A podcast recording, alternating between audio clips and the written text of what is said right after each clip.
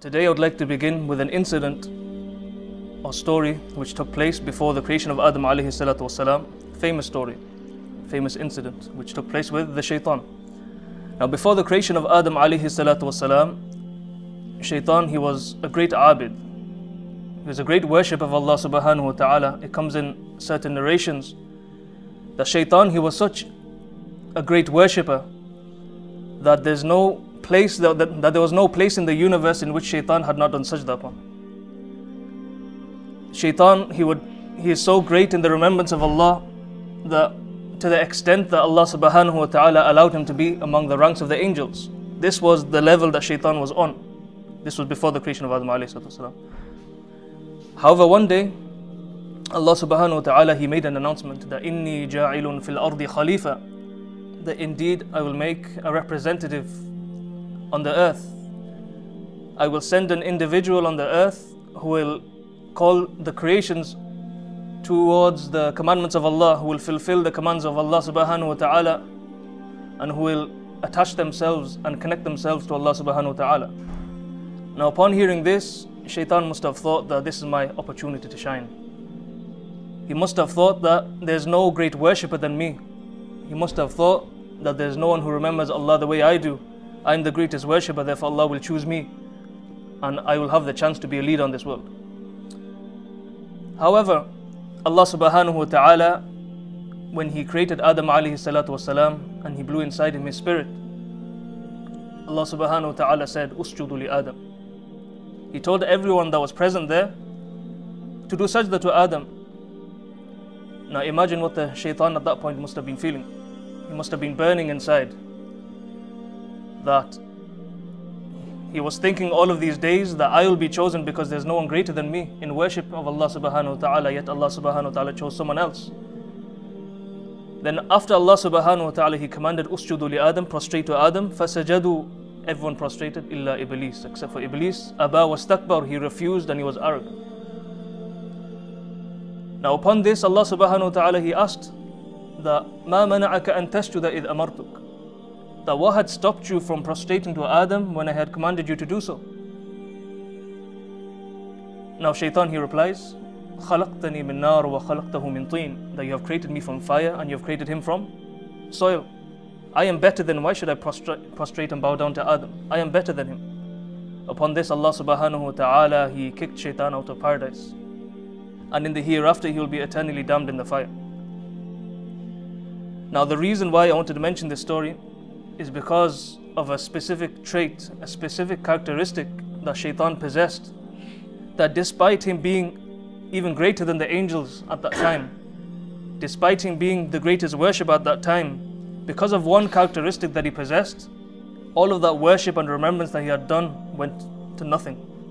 It became invalid, it became zero. And what was that characteristic that he possessed? It was arrogance. He possessed the characteristic of arrogance. The Prophet ﷺ, he mentions in a hadith, لا يدخل الجنة من كان في قلبه مثقال ذرة من كبر. That that individual who possesses arrogance, even the size of an atom, even the size of a dust particle, that individual will not enter paradise.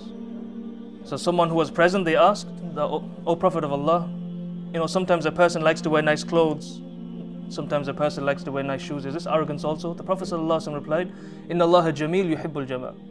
That indeed Allah is beautiful, He loves beauty, meaning this is not arrogance. The mere wearing of nice clothes and nice shoes, this is not arrogance. In fact, in another narration in Tirmidhi, the Prophet ﷺ, he says that Inna Allah yuhibba ayyara athara ni'mati ala abdihi that indeed Allah subhanahu wa ta'ala he likes to see the effects, the signs of his blessings on his servant. So this is not arrogance. The mere wearing of nice clothes is not arrogance.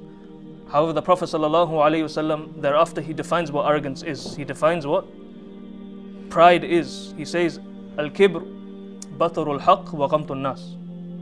The arrogance, he mentions two aspects. The first aspect he mentions is batarul haq, to reject the truth. When the truth is brought before you, when the truth is presented in front of you, to reject the truth, this is arrogance. Now, this comes in many, many forms. I'll give you one example that happens on a daily basis.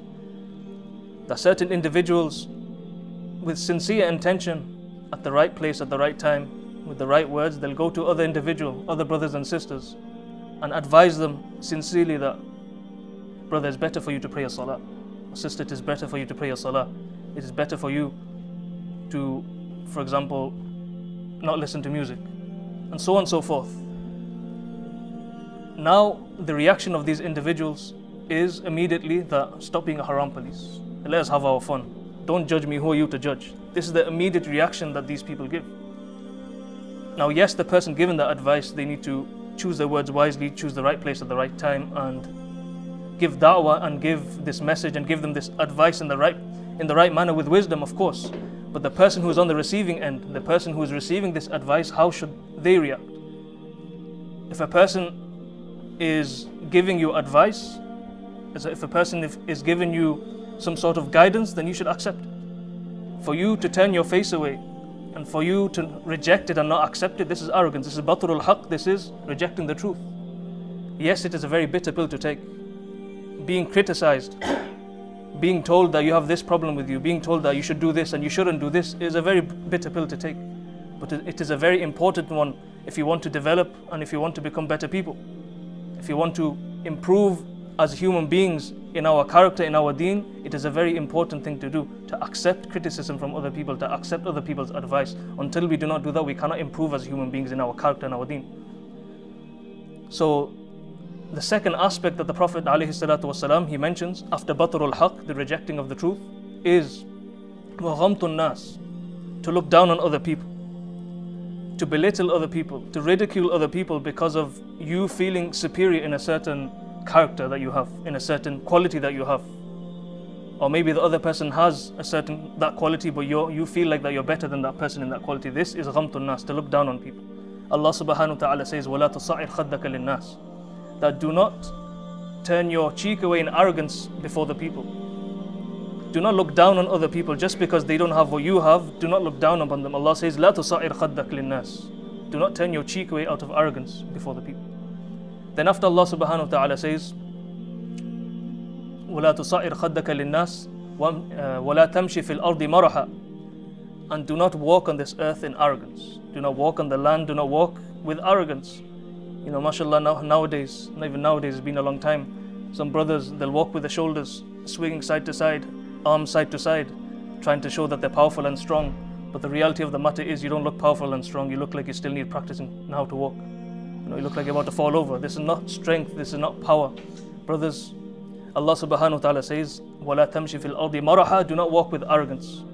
Do not walk on this earth with arrogance. Inna Allah la yuhibbu kulla mukhtalin fakhur. Indeed, Allah does not like anyone who is arrogant, anyone who boasts, anyone who thinks of themselves as something. Thereafter, Allah subhanahu wa ta'ala says, Waqsid fi mashik, that be moderate in the way you walk, be modest in the way you walk. And then wagdud min sawtik, and lower your voice. And do not raise your voice unnecessarily. You know, certain individuals, maybe in the masjid or maybe in other places where it should be quiet, they'll raise their voice. They'll be speaking to the person next to them, but they'll be raising their voice and shouting just so they can show the people around that I'm here, I'm present, to establish their presence.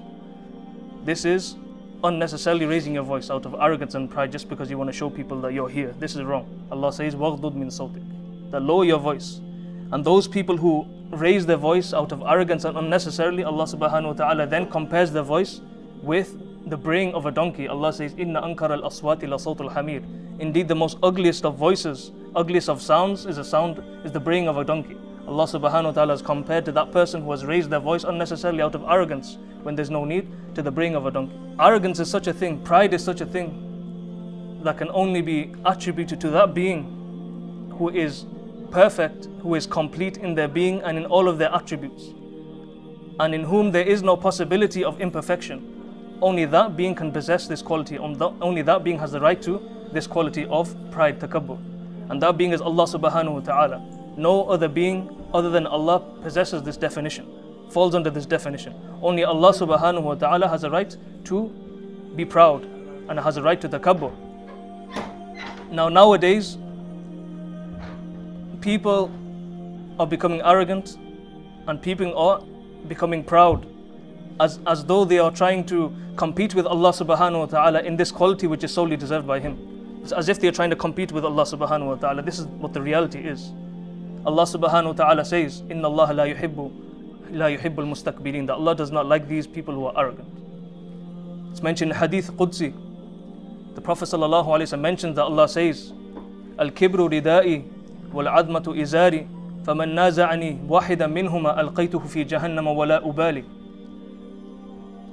that pride is my outer garment and honor and greatness is my lower garment whoever tries to snatch any one of them away whoever tries to pull any one of them then I will throw them in the fire and I will not even care that person who is trying to compete with Allah in this quality which is solely deserving by him Allah subhanahu wa ta'ala says He will throw them in the fire and will not even care. It comes in another narration that La who yawm al qiyamati man jarra izaruhu batara that that individual will not be looked at on the day of judgment by Allah subhanahu wa ta'ala who has been arrogant with Allah, who has tugged on the lower garment of Allah out of arrogance, meaning that individual who was arrogant in this world, Allah will not look at that person with the eyes of mercy in the hereafter.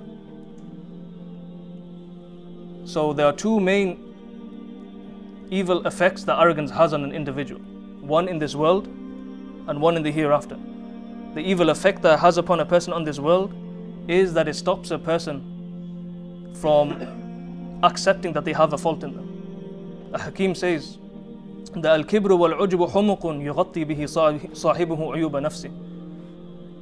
That pride, arrogance and self-admiration, this is stupidity through which one conceals their faults. When a person is arrogant and proud, they are unable to see what faults they have in them. They are unable to see their weaknesses. And if a person is unable to see and unable to accept their weaknesses, then how are they going to improve?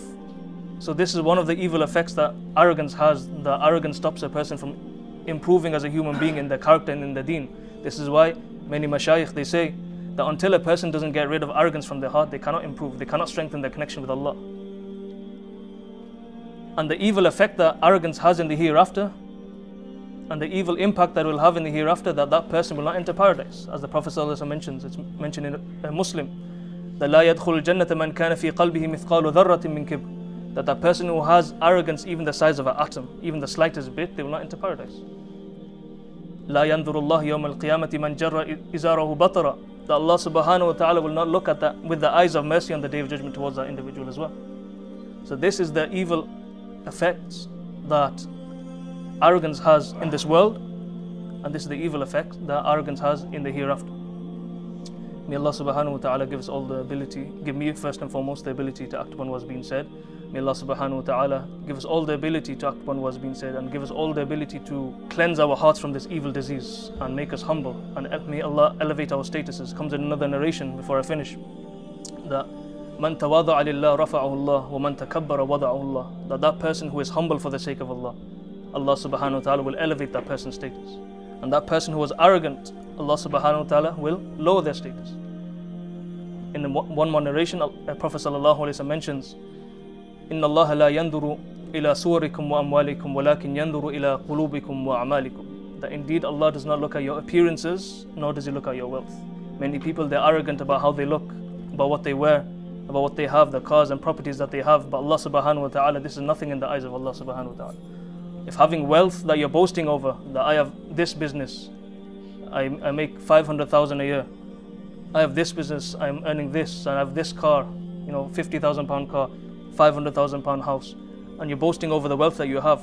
My brothers, remember, if wealth was anything important to Allah subhanahu wa ta'ala, if wealth was anything important to Allah subhanahu wa ta'ala, then when the Prophet was offered that by Allah that Mount Uhud will be changed and turned into gold for him, the Prophet ﷺ would not have refused. The reason why the Prophet ﷺ refused this offer was because wealth is nothing in the eyes of Allah. If wealth was something in the eyes of Allah, then these people who are the most filthiest creatures on this planet, why do they have wealth? If wealth was something in the eyes of Allah, these filthy creatures who are sitting in their mansions and high, high, high homes, oppressing the Muslim Ummah, if wealth was something in the eyes of Allah, Allah would have deprived these filthy individuals from, from this wealth. But wealth is nothing in the eyes of Allah. Your appearances are nothing in the eyes of Allah. What matters in the eyes of Allah subhanahu wa ta'ala, إِنَّ اللَّهَ لَا يَنْظُرُ إِلَى صُوَرِكُمْ وَأَمْوَالِكُمْ وَلَكِنْ يَنْظُرُ إِلَى قُلُوبِكُمْ وَأَعْمَالِكُمْ Allah subhanahu wa ta'ala looks at your hearts, looks at how clean your heart is, looks at what, how strong your connection with Allah subhanahu wa ta'ala is. and He also looks at how sincere your actions are, how well you're performing your actions.